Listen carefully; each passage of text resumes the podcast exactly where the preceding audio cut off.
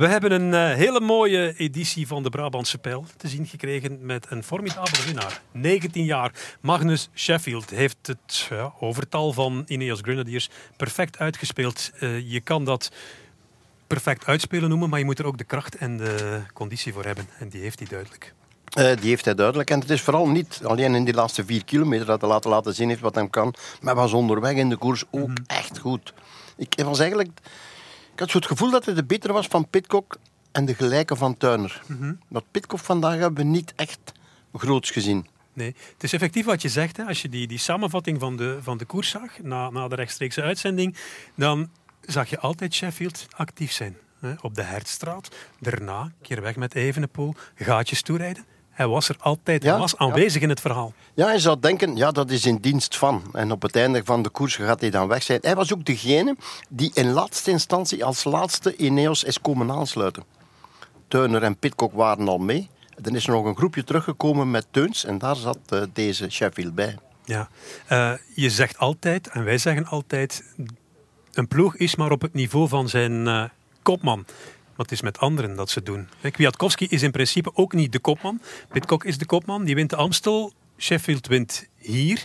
Van Baarle is tweede in de Ronde van Vlaanderen. Het is wel de ploeg van het moment, maar het is niet met een kopman die boven iedereen en alles uitsteekt. Het is in de breedte. Dit is een jongere ploeg die hier staat. Ja, dit is een jongere ploeg inderdaad. Ja, daar kun je, die, die, die mannen die reden vorig jaar, twee jaar geleden nog in de, in de Keizer der Nieuwelingen. Mm -hmm. Daar waren die mannen 1 en 2 met uh, Quinn Simmons en uh, deze Sheffield. Junioren. Ja, in, uh, in Kokzijde en ja, omgeving. Ja. Ja. ja, het is waar. Ik bedoel, en dan zie je die mannen daar staan en dan denk je, dan denk je toch niet dat die twee jaar later uh, de Brabantse pijl gaat winnen. Nee. En toch? Een hele goede Remco Evenepoel gezien. Haalt geen resultaat. Ook omdat die spurt een beetje ontregeld is. Al weten we niet waar hij zou geëindigd zijn in, uh, in de spurt. Maar hij moet twee keer enorm veel wattage drukken op die Hertstraat. Omdat hij niet in dat gootje durft. Is ja. dat nog een deel van de progressie die hij moet maken? Ik denk dat is inderdaad nog maar eens weerom een deel van de, van de progressie. Beetje gebrek aan steun. Want als daar iemand bij zit in steun, die, die daar misschien voor hem een beetje een gaatje laat, dat hem daar rustig aan als eerste kan draaien. Of misschien te weinig vechtlust daar om als eerste in te draaien. Of durft gewoon niet in dat gootje rijden. Dat zou natuurlijk perfect kunnen, want het is inderdaad met je pedaal niet te ver van die stoeprand af. En als je daar tegenkomt, dan schiet je de andere kant uit. Dus het is een beetje keuzes maken, maar je verliest daar enorme wattages natuurlijk. Ja. Als je bij de tweede passage dat meemaakt op die helling, moet je dan niet zorgen dat je bij de derde passage daar als eerst opdraait en de keuze hebt? Ja, maar je durft er misschien dan nog niet in rijden. Nee, maar als je dan op het Ja, randje ja, blijft ja. op de kassei, dan kan er niemand naast. Dan kan er niemand naast komen. Nee. Ja, het is, het is misschien, misschien dat hij gedacht van het zal wel lukken. En op het moment dat je daar dan aankomt, toch denken of beslissen van nee, ik ga, ik ga het niet doen. We zien datzelfde soms in de Paddenstraat. Net hetzelfde zo in dat gootje of net niet, als je dat durft. Maar hier dus, ja, bergop, ja, op de kasseien. Ja, dan moet je misschien 50 wat meer duwen. Het is gemakkelijk hè, voor ons, vanuit deze positie. Van hieruit eh, is dat een pak makkelijker dan daar. Het lijkt wel PlayStation, hè? waarmee je kunt bepalen wat een renner moet gaan doen. Uiteraard bepalen de benen op een moment in de koers of de positie op dat moment in de koers wat je kan en uh, wat je gaat doen. Uh, in elk geval, het was een zeer boeiende editie van deze Brabantse pijl. We gaan heel snel naar Parijs-Roubaix, ook atypisch in, naar de Brabantse pijl Parijs-Roubaix. Ik weet dat jij kleurt op die deelnemerslijsten. Ga je de volledige ploeg van Ineos Grenadiers kleuren met fluostift voor komende zondag? Nee, nee, nee, nee, nee. nee. Waarom niet? Oh, omdat we daar een, uh, een ander soort koers krijgen. Dat is een, een afmattingswedstrijd, 200 en zoveel kilometers kasseien, draaien, keren. De wind, uh, ik weet niet echt hoe de wind zal staan, maar we gaan moeten kijken natuurlijk tegen zondag. Parijs-Roubaix is, een, is een, een compleet andere koers dan deze Brabantse pijl. Mm -hmm.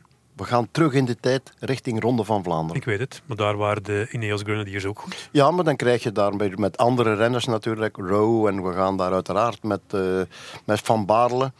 Benieuwd of Pitcock echt uit de verf gaat komen daar, vraag het mij af. Ik weet niet of hij zelfs gaat rijden, denk het niet. Dat gaan we zien. Misschien voegt hij de wedstrijd er wel aan toe.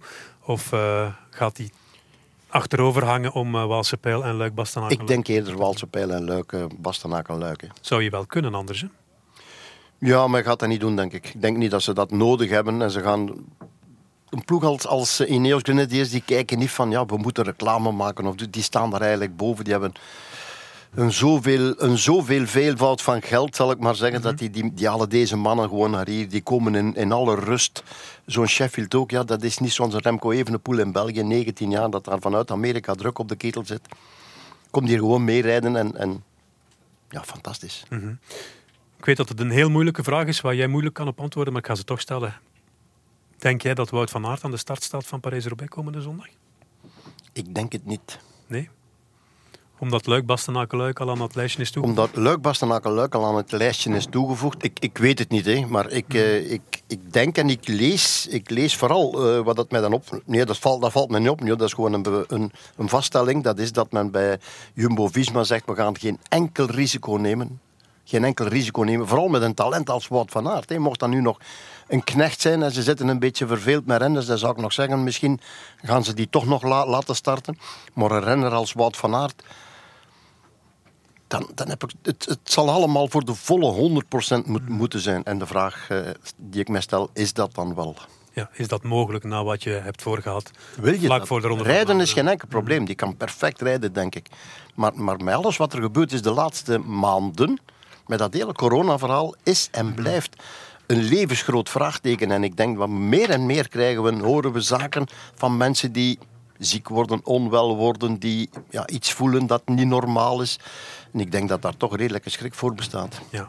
Nog één ding, José, wil ik aankaarten. Julien Alaphilippe. Eh, ongelukkig te val gekomen hier aan de aankomst.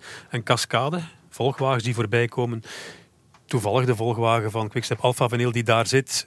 Renner van Cofidis hapert, domino-effect. Alaphilippe, Alaphilippe gaat tegen de grond. Maar eigenlijk, als je de wedstrijd bekijkt, had hij daar niet mogen zitten als hij een goede benen had. Nee, want, want we spreken altijd over een tandem Remco Evenepoel, Alaphilippe. Alaphilippe, Remco Evenepoel. Eh, en dan zou je denken, als Remco gaat, dan is er een afspraak met Alaphilippe. Kom, we gaan eraan beginnen. Dan zie je normaal gezien, zoals ik in de uitzending zei, Dries Devenijns komen.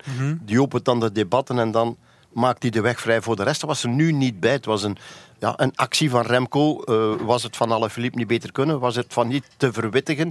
In ieder geval... Misschien gaan we dat nog horen, dat, Rem, dat uh, op een of andere manier na die ronde van het Baskeland, die ondertussen toch al drie dagen geleden is, al meer zelfs nu, hè, zaterdag, zondag, maandag, dinsdag, zaterdag nog gekoest.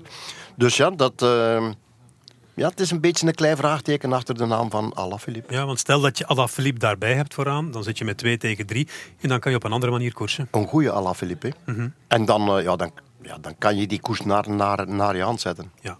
Maar nu vooral hopen dat uh, er bij uh, Alaphilippe niet te veel schade aan de carrosserie is na die valpartij. Greep even naar dat sleutelbeen, maar dat leek uiteindelijk toch wel goed te komen voor de medische bulletins. Verwijzen we heel graag door naar de ploeg van uh, Quickstep Alpha Vinyl en naar latere uitzendingen of naar sportza.be.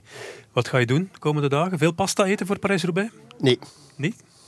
Ik ga doen zoals Nico Matan.